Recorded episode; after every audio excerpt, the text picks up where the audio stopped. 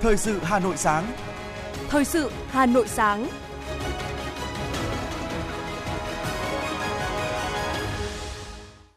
Kính chào quý vị và các bạn. Bây giờ là chương trình thời sự của Đài Phát thanh và Truyền hình Hà Nội, phát trực tiếp trên sóng phát thanh tần số FM 90 MHz. Sáng nay thứ bảy ngày 27 tháng 8 năm 2022 có những nội dung chính sau đây.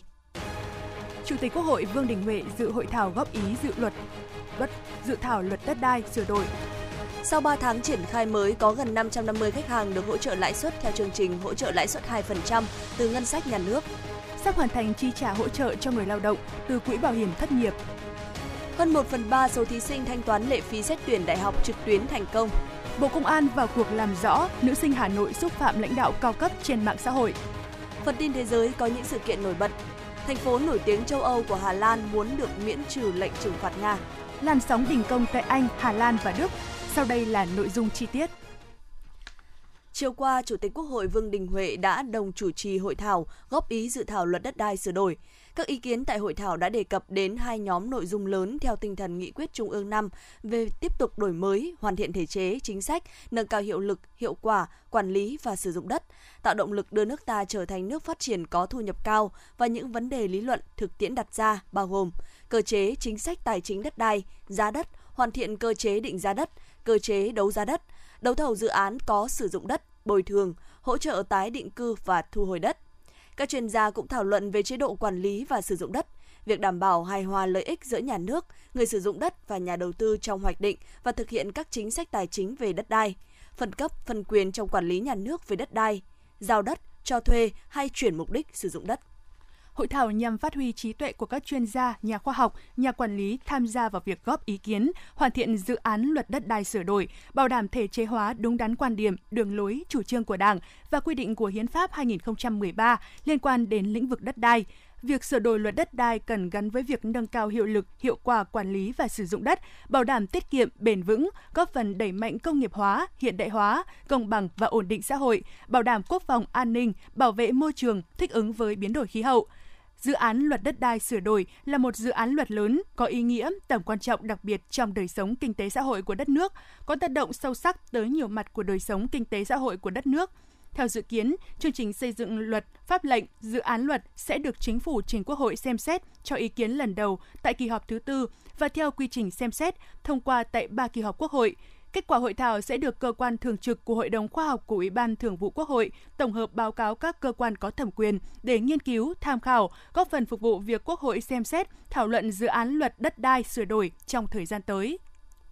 Tính đến hết ngày hôm qua, Đảng bộ, cơ quan văn phòng, đoàn đại biểu Quốc hội và Hội đồng nhân dân thành phố Hà Nội đã chỉ đạo hoàn thành đại hội 6 trên 6 chi bộ trực thuộc nhiệm kỳ 2022-2025 đồng chí Nguyễn Ngọc Việt, thành ủy viên, bí thư đảng ủy cơ quan, tránh văn phòng đoàn đại biểu Quốc hội và Hội đồng Nhân dân thành phố cho biết, công tác chuẩn bị và tiến hành đại hội tri bộ nhiệm kỳ 2022-2025 được thực hiện nghiêm túc theo đúng các văn bản hướng dẫn thi hành điều lệ đảng, thực hiện nghiêm chỉ thị số 35 của Bộ Chính trị, hướng dẫn của Ban Tổ chức Trung ương, Thành ủy, Đảng ủy khối các cơ quan thành phố, Đại hội các tri bộ nhiệm kỳ 2022-2025 đã bầu 16 đồng chí vào cấp ủy, trong đó có 6 bí thư, 6 phó bí thư tri bộ.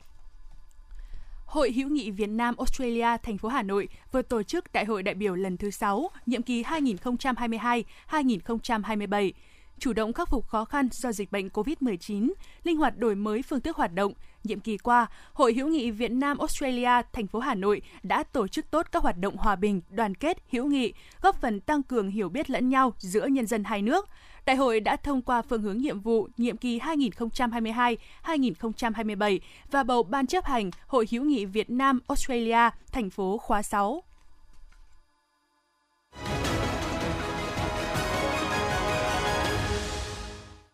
Những thông tin kinh tế sẽ tiếp nối chương trình. Thưa quý vị và các bạn, sự phát triển mạnh mẽ của thương mại điện tử đang mở ra những cơ hội to lớn cho các doanh nghiệp, đặc biệt là doanh nghiệp nhỏ và vừa khi có thể tham gia vào thị trường xuyên biên giới. Để hỗ trợ các cơ sở công nghiệp trong làng nghề tận dụng cơ hội này, Hiệp hội Làng nghề Việt Nam phối hợp cùng Cục Công Thương, địa phương đẩy mạnh hoạt động tập huấn hỗ trợ cho các hội viên trong hiệp hội. Đối với các cơ sở sản xuất làng nghề, thương mại điện tử là hình thức không còn xa lạ. Nhiều đơn vị đã tận dụng hiệu quả kinh doanh trực tuyến qua các nền tảng số để mở rộng hoạt động. Tuy nhiên cũng có không ít hạn chế cần khắc phục. từ năng lực IT đến khả năng cung ứng sản phẩm dịch vụ. Đây cũng là những vấn đề Hiệp hội Làng nghề Việt Nam và Cục Công Thương địa phương đang tập trung hỗ trợ, thay đổi thói quen, tập quán kinh doanh theo phương thức hiện đại, giữ vững chữ tín, nâng cao lòng tin đối với người tiêu dùng đồng thời giúp doanh nghiệp quảng bá sản phẩm, kết nối khách hàng, hỗ trợ xây dựng gian hàng trên một số sàn thương mại điện tử lớn. Thương mại điện tử hiện đang tăng trưởng mạnh mẽ với mức tăng 21% năm 2021. Tận dụng được cơ hội này, các cơ sở nhỏ bé của làng nghề có thể vươn lên, phát triển mạnh hơn trong thời gian tới. Thưa quý vị và các bạn, sau 3 tháng triển khai, mới có gần 550 khách hàng được hỗ trợ lãi suất theo chương trình hỗ trợ lãi suất 2% từ Ngân hàng Nhà nước, với dư nợ khoảng 4.300 tỷ đồng. Số liệu trên mới được Ngân hàng Nhà nước công bố cho thấy việc triển khai chương trình còn khá nhiều vướng mắc cần được tháo gỡ. Vướng mắc được nhiều ngân hàng phản ánh nhất là tâm lý e ngại của doanh nghiệp, hộ kinh doanh với việc kiểm tra, kiểm toán các khoản hỗ trợ lãi suất. Các ngân hàng cũng kiến nghị cần có hướng dẫn cụ thể hơn về đối tượng, phạm vi được hưởng hỗ trợ lãi suất hay thế nào là khách hàng có khả năng phục hồi. Ngân hàng Nhà nước cho biết sẽ ghi nhận ý kiến và phối hợp chặt chẽ với các bộ, ngành liên quan, kịp thời tháo gỡ vướng mắc phát sinh nhằm đảm bảo hỗ trợ đúng đối tượng, minh bạch và hiệu quả. Thưa quý vị và các bạn, nhằm tạo thuận lợi hơn nữa cho người dân, doanh nghiệp thực hiện nghĩa vụ ngân sách nhà nước, Cục Thuế thành phố Hà Nội sẽ tiếp tục đẩy mạnh cải cách thủ tục hành chính, đặc biệt là ứng dụng mạnh mẽ công nghệ thông tin trong công tác quản lý thuế, giải quyết thủ tục hành chính thuế. Đồng thời, ngành thuế thủ đô cũng thực hiện nhiều giải pháp hỗ trợ doanh nghiệp, hộ kinh doanh vượt qua khó khăn sau đại dịch COVID-19. Thời gian qua, đặc biệt là từ năm 2021, Cục Thuế Hà Nội đã đẩy nhanh tiến độ triển khai mở rộng các biện pháp hỗ trợ người nộp thuế, khai thuế, nộp thuế điện tử, hoàn thuế điện tử. Đến nay, 99,5% doanh nghiệp đang hoạt động đã khai thuế qua mạng, trên 99,1% doanh nghiệp thực hiện nộp thuế điện tử, 100% hồ sơ hoàn thuế điện tử được xử lý đúng hạn. Đáng chú ý, từ ngày 31 tháng 12 năm 2021, Cục Thuế Hà Nội đưa ứng dụng thuế điện tử được cài đặt trên thiết bị di động thông minh vào hoạt động. Đây là ứng dụng cho phép cá nhân, cá nhân kinh doanh và hộ kinh doanh có thể tra cứu tờ khai đăng ký thuế mọi lúc mọi nơi. Đến ngày 23 tháng 5 năm 2022, đã có 12.383 lượt người nộp thuế truy cập ứng dụng này với 4.170 giao dịch. Cục Thuế đã triển khai thành công hóa đơn điện tử trên địa bàn thành phố. Tại thời điểm ngày 15 tháng 12 năm 2021, toàn bộ doanh nghiệp tổ chức trên địa bàn thành phố đăng ký sử dụng hóa đơn điện tử thành công sớm 15 ngày so với chỉ tiêu. Đặc biệt, ngành thuế triển khai 182 trên 304 dịch vụ công trực tuyến mức độ 3, mức độ 4, trong đó tích hợp được 150 thủ tục hành chính lên cổng dịch vụ công quốc gia, đạt 161% kế hoạch. Ông Mai Sơn, Cục trưởng Cục Thuế Hà Nội cho biết. Chúng tôi luôn luôn duy trì là trên mức 97% các doanh nghiệp là khai thuế điện tử và các doanh nghiệp khi khai thuế điện tử đấy nộp thuế điện tử với 140.000 cái địa chỉ email của người nộp thuế là chúng tôi thường xuyên liên tục gửi những cái vấn đề liên quan đến chính sách cập nhật những chính sách mà chúng tôi đã biên tập lại một cách dễ hiểu. Nhiều ý kiến đánh giá việc Cục Thuế Hà Nội đã quan tâm đẩy mạnh cải cách hành chính thuế, hiện đại hóa công tác quản lý thu thuế đã giúp người nộp thuế giảm chi phí và thời gian tuân thủ pháp luật thuế. Cải cách thủ tục hành chính của ngành thuế thủ đô đã tạo thuận lợi rất nhiều cho doanh nghiệp, nhiều thủ tục được thực hiện nhanh gọn, thuận tiện, giúp giảm thời gian và chi phí. Bà Lê Thị Thanh Hải, quận Cầu Giấy cho biết. Chúng tôi bây giờ thay với việc kê khai thuế phải nộp hàng tháng thì bây giờ chúng tôi đã nộp qua mạng, kể cả ngoài giờ hành chính tôi cũng làm được cái việc đấy. Còn chưa nói rằng đã những cái cải cách ví dụ được hàng quý là thuế thu nhập doanh nghiệp kê khai tạm nộp thì bây giờ là chỉ kê khai một lần một năm và bọn tôi là tổng công ty có 60 công ty thành viên thì nhìn thấy cái hiệu quả đấy rất là lớn. Cùng với việc đẩy mạnh cải cách thủ tục hành chính, Cục Thuế Hà Nội cũng chú trọng công tác tuyên truyền hỗ trợ người nộp thuế. Năm 2021, Cục Thuế đã tổ chức thành công hai chương trình hỗ trợ trực tuyến, giải đáp vướng mắc về thuế và thủ tục hành chính thuế trên website vào tháng 7 và tháng 11. Tháng 3 năm 2022, Cục Thuế tiếp tục tổ chức thành công chương trình hướng dẫn đồng hành với doanh nghiệp, tổ chức, cá nhân, người nộp thuế, thực hiện quyết toán thuế năm 2021. Số vướng mắc được giải đáp thông qua chương trình hỗ trợ trực tuyến cao gấp 5 lần so với hội nghị hỗ trợ thông thường. Cùng với đó, Cục Thuế Hà Nội chủ động hỗ trợ kịp thời người nộp thuế trong việc thụ hưởng các chính sách miễn giảm thuế, tạo nguồn lực tập trung khôi phục sản xuất kinh doanh. Thời gian tới, Cục Thuế Hà Nội sẽ tiếp tục đẩy mạnh cải cách thủ tục hành chính, đặc biệt là những thủ tục liên quan trực tiếp đến người dân, doanh nghiệp. Nội dung là tập trung giả soát, cắt giảm, đơn giản hóa thủ tục, tối ưu hóa quy trình, số hóa kết quả giải quyết trên cơ sở ứng dụng mạnh mẽ công nghệ thông tin, đổi mới và nâng cao hiệu quả thực hiện cơ chế một cửa, một cửa liên thông, đồng thời đảm bảo các thủ tục hành chính trong lĩnh vực thuế đủ điều kiện được cung cấp trực tuyến mức độ 3 và 4, trong đó ít nhất 80% thủ tục hành chính được tích hợp cung cấp trên cổng dịch vụ công quốc gia. Tỷ lệ hồ sơ giải quyết trực tuyến mức độ 3 và 4 trên tổng số hồ sơ đạt tối thiểu 50%. Bên cạnh đó là đẩy mạnh giải quyết thủ tục hành chính trên môi trường điện tử để người dân và doanh nghiệp có thể tiếp cận dịch vụ mọi lúc mọi nơi. Đặc biệt, Cục Thuế Hà Nội bảo đảm triển khai có hiệu quả chương trình tổng thể cải cách hành chính nhà nước giai đoạn 2021-2030, tập trung nghiên cứu đề xuất các sáng kiến cải cách thủ tục hành chính, đáp ứng tốt nhất yêu cầu của người nộp thuế, góp phần thúc đẩy phát triển kinh tế xã hội.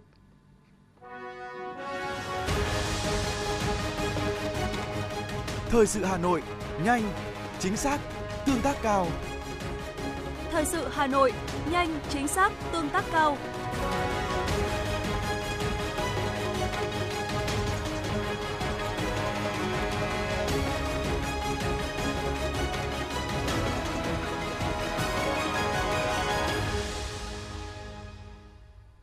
Tiếp theo là những thông tin đáng chú ý khác. Thưa quý vị và các bạn, nhằm tiếp tục hỗ trợ các nhà hoạch định chính sách trong quá trình xây dựng và hoàn thiện luật chuyển đổi giới tính ở Việt Nam, Cơ quan Liên Hợp Quốc về Bình đẳng giới và trao quyền cho phụ nữ đã phối hợp cùng một số tổ chức mở phiên tọa đàm đối thoại chính sách về luật chuyển đổi giới tính. Tham gia có bà Nguyễn Thị Kim Thúy, Phó chủ nhiệm Ủy ban xã hội của Quốc hội và đại diện các bộ ban ngành, tổ chức có liên quan hơn 80 đại biểu đã cùng trao đổi và đóng góp kinh nghiệm cho dự thảo luật chuyển đổi giới tính. Dự thảo luật gồm 5 chương 24 điều, nêu ra một số vấn đề liên quan trực tiếp đến quyền và nghĩa vụ của người chuyển đổi giới tính, cũng như các điều kiện cần có đối với cơ sở thực hiện can thiệp y học và những vấn đề về thay đổi giấy tờ, hộ tịch.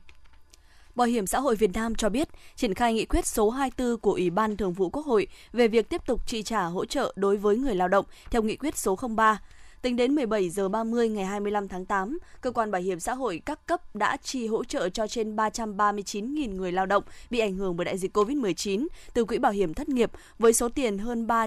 xin lỗi quý vị, hơn 163 tỷ đồng.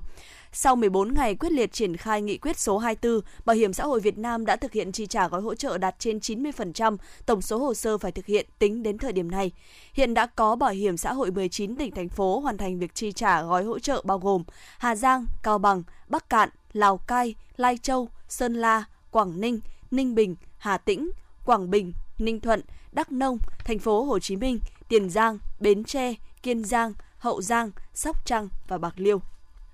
Theo thông tin từ Bộ Giáo dục và Đào tạo, sau 2,5 ngày mở cổng thanh toán trực tuyến lệ phí xét tuyển đại học năm 2022, từ ngày 24 tháng 8 đến 18 giờ ngày 26 tháng 8 năm 2022, hơn 1 phần 3 số thí sinh đã thực hiện thanh toán trực tuyến thành công. Một số thí sinh có phản ánh đã thực hiện giao dịch nhưng chưa được ghi nhận thành công hay thực hiện thanh toán hai lần. Những vấn đề này sẽ được hỗ trợ để đảm bảo tất cả các thí sinh tham gia thanh toán trực tuyến đều hoàn thành và được ghi nhận giao dịch trên hệ thống. Các trường hợp thí sinh thanh toán hai lần trở lên sẽ được hệ thống đối soát và hoàn trả tiền sau ngày 31 tháng 8 năm 2022 với số lượng lớn thí sinh sẽ thực hiện thanh toán lệ phí xét tuyển đại học trực tuyến. Đây là cơ hội để các kênh thanh toán trên toàn quốc cải thiện chất lượng dịch vụ thanh toán trực tuyến. Đồng thời, đây cũng là dịp để thí sinh, phụ huynh dần làm quen với phương thức thanh toán mới, qua đó tạo chuyển biến về nhận thức và kỹ năng số, thúc đẩy hình thức thanh toán trực tuyến trong xã hội, góp phần phát triển xã hội số theo chương trình chuyển đổi số quốc gia đã được Thủ tướng Chính phủ phê duyệt. Chào mừng Quốc khánh mùng 2 tháng 9, Trung tâm Hoạt động Văn hóa, Khoa học Văn miếu Quốc tử Giám phối hợp với Viện Văn hóa Nghệ thuật Quốc gia Việt Nam tổ chức khai mạc triển lãm Đối thoại thư pháp và graffiti. Triển lãm vạn là kết quả của một dự án sáng tác và trưng bày về thư pháp kết hợp với graffiti với mục đích góp phần từng bước hiện thực hóa ý tưởng đưa Văn miếu Quốc tử Giám trở thành một không gian sáng tạo, một điểm đến quen thuộc của công chúng yêu di sản và văn hóa nghệ thuật. Đây là dịp để hai loại hình sáng tác này được đối thoại, đồng sáng tạo và đến gần hơn với công chúng, mang lại cho người xem những trải nghiệm và góc nhìn mới mẻ, tích cực, gần gũi đối với cả hai bộ môn. Liên hoan siếc quốc tế năm 2022 sẽ diễn ra từ ngày 1 đến ngày 10 tháng 12 năm 2022 tại Hà Nội với sự tham gia của đông đảo các đơn vị nghệ thuật siếc trong nước và quốc tế. Ban tổ chức cho biết sẽ lựa chọn 20 đơn vị đại diện cho 20 quốc gia và vùng lãnh thổ ở châu Á, châu Âu, châu Mỹ tham gia. Đối với các đơn vị trong nước, ban tổ chức sẽ chọn những tiết mục đặc sắc của các đơn vị nghệ thuật siếc chuyên nghiệp, Các thể loại siếc được đăng ký tham gia liên hoan gồm nhào lộn, tung hứng, thăng bằng, ảo thuật, hề siếc, Tiết mục tham gia phải đạt chất lượng nghệ thuật cao, mang đậm bản sắc văn hóa của từng quốc gia, vùng miền và chưa từng đoạt giải trong các liên hoan siếc quốc tế tổ chức tại Việt Nam trước đây.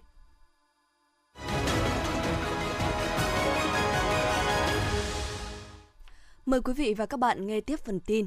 Cục Cảnh sát Giao thông phối hợp với Báo Điện tử Dân trí và công ty Toyota Việt Nam tổ chức cuộc thi Sáng kiến an toàn giao thông. Chương trình nhằm tìm kiếm những ý tưởng, giải pháp sáng tạo để khắc phục những tồn tại, hạn chế của giao thông đường bộ. Chủ đề dự thi tập trung vào hai vấn đề là giảm thiểu ùn tắc giao thông và phòng ngừa, ngăn chặn vi phạm nồng độ cồn. Thông qua cuộc thi, ban tổ chức kỳ vọng sẽ thu hút được những ý tưởng, sản phẩm sáng tạo, ứng dụng công nghệ thông tin nhằm giải quyết các vấn đề ùn tắc giao thông đường bộ, vi phạm nồng độ cồn khi tham gia giao thông, giúp giao thông Việt Nam dần ổn định hơn và cải thiện đời sống người dân văn minh, an toàn hơn.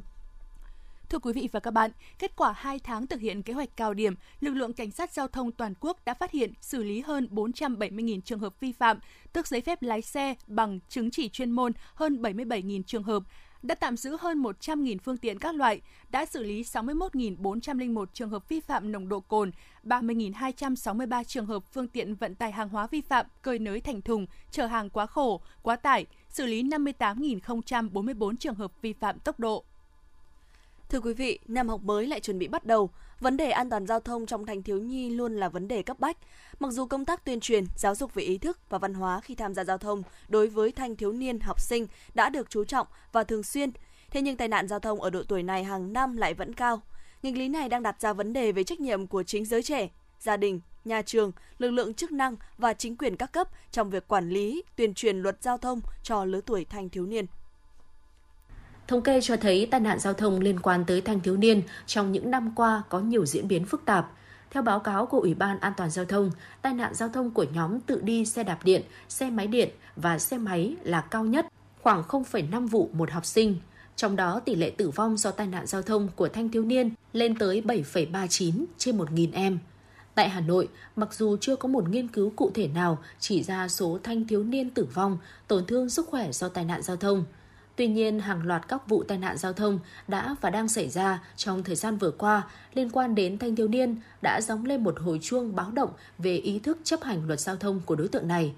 Để nâng cao chất lượng công tác tuyên truyền an toàn giao thông đối với học sinh, Sở Giáo dục và Đào tạo đã chỉ đạo các đơn vị, trường học thực hiện nghiêm túc chỉ thị của Ủy ban nhân dân thành phố về thực hiện an toàn giao thông, văn hóa giao thông và an toàn giao thông học đường quán triệt đến từng cán bộ, giáo viên và học sinh thực hiện nghiêm túc quy định không uống rượu bia trước khi điều khiển phương tiện giao thông, quy định về việc đội mũ bảo hiểm và việc tuân thủ các quy tắc an toàn giao thông. Bà Nguyễn Thị Thúy Vân, hiệu trưởng trường tiểu học Thanh Am cho biết.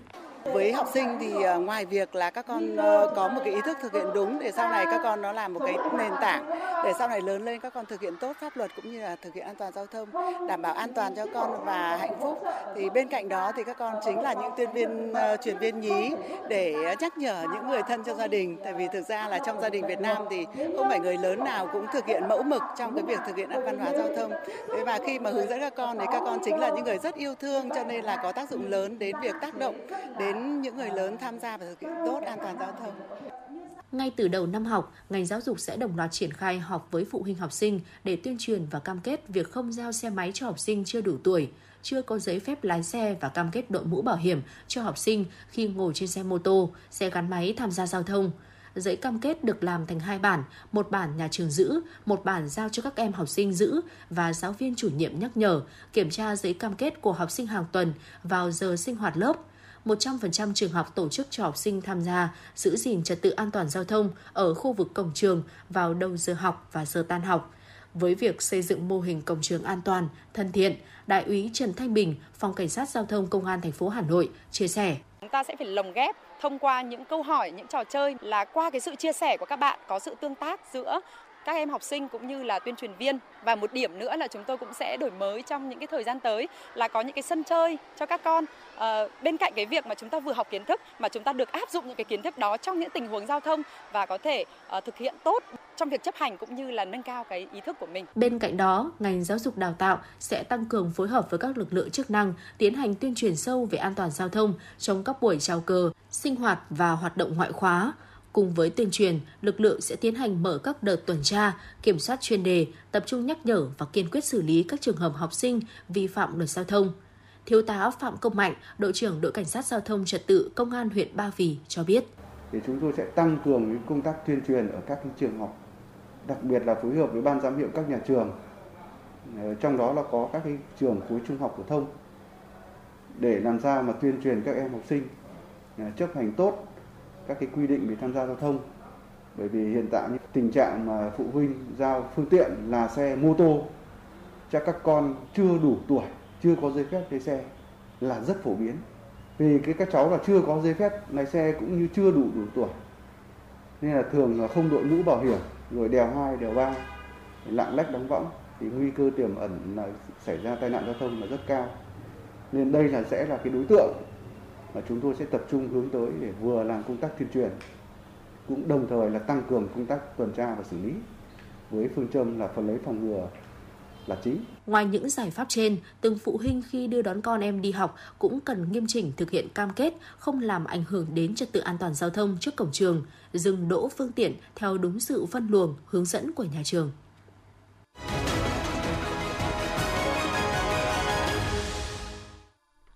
Tiếp theo là những thông tin đáng chú ý khác. Cục An ninh mạng và Phòng chống tội phạm sử dụng công nghệ cao Bộ Công an cho biết đang phối hợp với các đơn vị chức năng truy tìm nữ streamer 26 tuổi quê Thái Bình vì có những phát ngôn xúc phạm một lãnh đạo cấp cao trên mạng. Cô là một người khá nổi tiếng trong giới streamer, có hàng trăm ngàn lượt theo dõi trên các nền tảng mạng xã hội. Ngay khi clip thông tin về công việc cô này có những phát ngôn không đúng chuẩn mực, nhiều người đã lên án đề nghị các cơ quan có thẩm quyền xử nghiêm. Hiện vụ việc đang được làm rõ. Trước tình trạng người nhà bệnh nhân hành hung bác sĩ xảy ra trong thời gian gần đây, chiều qua bệnh viện Bạch Mai đã tổ chức diễn tập ứng phó trước tình huống này. Việc diễn tập nhằm giúp các bộ phận có thể phối hợp một cách ăn ý, chủ động, ứng phó trong hoàn cảnh này, chứ không nhằm mục đích chấn áp người nhà bệnh nhân. Trong thời điểm họ cũng đang mất bình tĩnh lo lắng. Tuy nhiên với những hành vi thực sự mang tính chất côn đồ, gây mất an toàn bệnh viện thì chắc chắn sẽ bị xử lý nghiêm theo đúng pháp luật.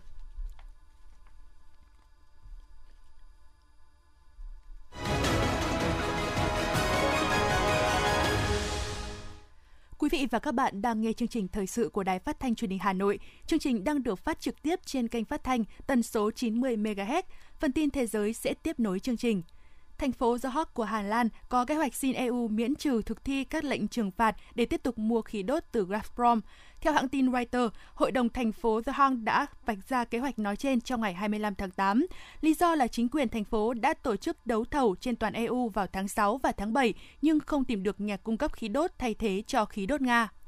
Hôm qua, trên 115.000 nhân viên của công ty dịch vụ bưu chính Royal Mail của Anh đã bắt đầu đình công đòi tăng lương. Đây là hoạt động mới nhất trong hàng loạt cuộc đình công tại Anh thời gian vừa qua, khi người lao động đòi tăng lương do khủng hoảng chi phí sinh hoạt, giá năng lượng tăng vọt và lạm phát dự báo vượt 13% trong năm nay. Tại Hà Lan, các nhân viên của công ty đường sắt Hà Lan cũng đã đình công ở nhiều địa phương sau khi các cuộc đàm phán về điều kiện trả lương thất bại. Công ty đường sắt Hà Lan khẳng định dù hiểu mối quan tâm về tài chính của nhân viên, song công ty cũng đang phải đối mặt với nhiều thách thức như tình trạng thiếu hụt lao động, giá cả tăng cao và lượng hành khách không còn như trước. Tại Đức, công đoàn đại diện cho các phi công cho biết, các phi công tại Lufthansa đã từ chối đề xuất mức lương của hãng hàng không này và có thể đình công bất cứ lúc nào. Các cuộc đình công và tình trạng thiếu nhân viên đã buộc các hãng hàng không, trong đó có Lufthansa, phải hủy hàng nghìn chuyến bay trong mùa hè này, dẫn đến tình trạng xếp hàng dài trong nhiều giờ tại các sân bay lớn, ảnh hưởng tiêu cực tới kế hoạch du lịch của người dân sau thời gian bị hạn chế bởi dịch COVID-19. Mưa lớn trút xuống nhiều khu vực của Pakistan ngày hôm qua trong bối cảnh chính phủ nước này ban bố tình trạng khẩn cấp để đối phó với lũ lụt đang ảnh hưởng đến hơn 4 triệu người. Bộ trưởng Biến đổi khí hậu cho biết chính phủ đã ban bố tình trạng khẩn cấp và kêu gọi quốc tế giúp đỡ. Thủ tướng Pakistan đã phải hủy bỏ chuyến công du Anh để ở lại nước giám sát tình hình và đã ra lệnh cho quân đội huy động mọi nguồn lực cho các chiến dịch cứu hộ. Một lời kêu gọi gây quỹ cứu trợ quốc gia đã được đưa ra và quân đội Pakistan cho biết mọi sĩ quan sẽ đóng góp một tháng lương vào quỹ. Cảnh sát bang New South Wales của Australia đã thực hiện vụ bắt giữ ma túy lớn nhất đến nay với hơn 1.800 kg ma túy đá. Cảnh sát đã tiến hành bắt giữ 3 người đàn ông ở độ tuổi 20. Người đứng đầu đơn vị chống tội phạm bang New South Wales, John Watson cho biết, do cuộc điều tra vẫn tiếp tục nên không loại trừ sẽ có thêm những vụ bắt giữ nữa. Brazil ghi nhận tình trạng cháy rừng Amazon nghiêm trọng nhất trong gần 10 năm qua. Đây là lời cảnh báo mới nhất về sự tàn phá ngày càng gia tăng đối với khu rừng nhiệt đới lớn nhất thế giới. Vệ tinh Vệ tinh giám sát đã phát hiện hơn 3.300 vụ cháy trong ngày thứ hai vừa qua, số vụ cháy nhiều nhất trong một ngày được ghi nhận kể từ tháng 9 năm 2007. Con số này cao gấp 3 lần so với số vụ cháy rừng ghi nhận vào ngày 10 tháng 8 năm 2019, khi những người nông dân phối hợp đốt một lượng lớn cây rừng ở phía bắc bang Pará. Khói của đám cháy khi đó lan đến tận thành phố Sao Paulo, cách đó hơn 2.500 km và gây ra làn sóng phản đối toàn cầu.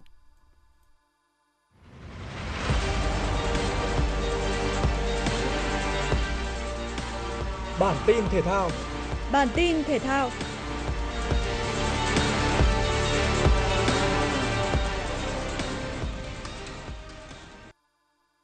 Đoàn bóng đá thế giới đã công bố bảng xếp hạng các đội tuyển quốc gia tháng 8 2022. Điểm số 1218,84 của tuyển Việt Nam vẫn được bảo toàn và duy trì hạng 16 châu Á và hạng 97 thế giới. Ở khu vực Đông Nam Á, thầy trò viên Park Hang-seo vẫn có thứ hạng cao nhất. Dẫn đầu bảng xếp hạng vẫn là Brazil với 1.837,56 điểm. Tại châu Á, Iran vẫn đứng đầu với hạng 22 thế giới. Kế tiếp là Nhật Bản ở hạng 24 và Hàn Quốc ở hạng 28.